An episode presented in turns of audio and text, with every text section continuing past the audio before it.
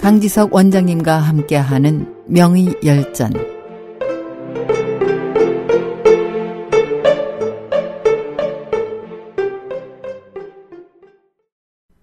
안녕하십니까. SH 청취자 여러분. 편작 첫 번째 시간입니다. 고대 명의의 행적을 따라가 보면 그들은 우리의 관념을 초월한 초자연적인 능력의 소유자였음을 알 수 있습니다. 그 대표적인 인물이 전 시간에 말씀드렸던 조조의 뇌 속 종양을 볼 수 있었던 화타의 투시 능력이었습니다. 오늘 소개할 편작 또한 투시 능력의 소유자입니다. 천목을 비롯한 투시 능력에 대한 언급은 심신을 수련해서 선인과 진인이 되는 도가에서 심심찮게 찾아볼 수 있습니다. 동양의학의 시조인 황제내경 역시 도가 사상에서 파생된 것입니다. 이 도가 사상은요, 존재론적 본체 관념으로서 도와 덕을 제시했으며, 도가의 도덕은 인위 조작을 하지 않으면서도 어김없이 전개되는 무의 자연의 상태를 가리킵니다. 이에 따라서 인생론에서도 무욕을 통해서 자연대도에 순응하는 그러한 삶을 이상적인 것으로 삼았습니다. 도가 수련에 있어서도 사부는 제자 중에 단 한 명에게만 자신의 정수를 전수하는 도제식 수련이었습니다. 선별 기준도 엄격하고 근기가 있고 심성이 바르며 인내심이 강해야 했습니다. 편작이 투시 능력을 갖추게 된 일화를 보면 그의 인격을 짐작할 수 있습니다.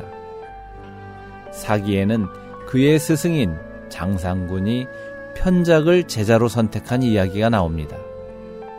편작은 중국 전국시대 사람으로 발해군 출신이며 성은 진, 이름은 월인입니다. 편작이라는 이름은 조나라에서 얻은 칭호이지요. 편작이 젊어서 여관의 관리인으로 일할 때 그 여관을 자주 이용하던 장상군이라는 범상치 않은 노인이 있었습니다. 그는 10년 넘게 편작을 관찰한 후에야 그를 제자로 삼아서 자신의 의술을 전수했습니다. 그는 본성이 순진하고 선량할 뿐만 아니라 인내심도 강해서 온갖 난관을 잘 극복했습니다. 어느 날 장상군은 편적을 불러서 10년 넘게 관찰했지만 똑똑하고 돈이 많아서 제자로 삼은 것이 아니라 명의가 되어도 재물을 탐하거나 환자를 속이는 일이 없을 것 같아 제자로 삼았노라 라고 하며 품에서 책 한 권과 몇 가지 약을 꺼내서 편작에게 건네며 약을 먹는 방법을 알려주었습니다.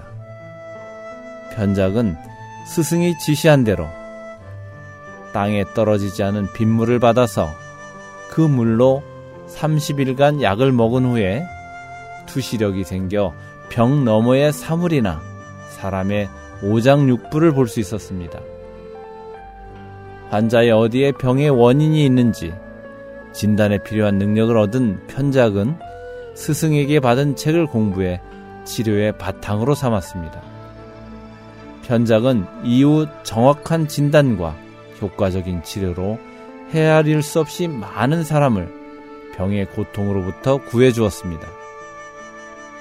편작은 제자를 데리고 여러 나라를 다니며 진료했으며 스승의 기대대로 교만하거나 돈이나 명예를 탐하지 않고 오직 병치료에만 전념했습니다. 그는 광범위한 종류의 병을 침이나 약초 등으로 치료했습니다.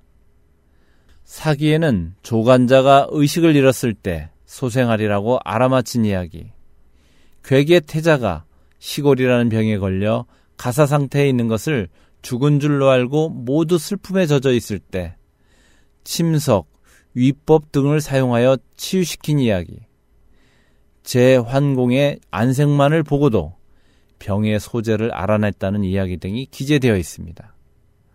저서로는 편작 내경, 편작 외경이 있다고 하나 현재 전해지고 있는 것으로는 진맥하는 방법과 이론을 다룬 난경이라는 책뿐입니다. 일설에는 저자가 편작이 아니라는 이야기도 있지만 현재로는 편작이 난경의 저자라는 것이 정설입니다. 편작은 난경에서 기색을 관찰하는 방법을 서술했습니다. 오장육부의 상태가 얼굴 등 형상에 반영되고 이러한 기색을 관찰하는 방법을 통해 병의 원인을 알아내는 것입니다. 한의학에서는 이를 망진이라고 하는데 이는 진단의 첫 번째 단계입니다. 난경은 1난에서 60일난까지 있는데 주로 어떻게 진맥하는가에 대한 내용입니다. 나는 난제 혹은 중요한 항목 정도로 이해할 수 있습니다.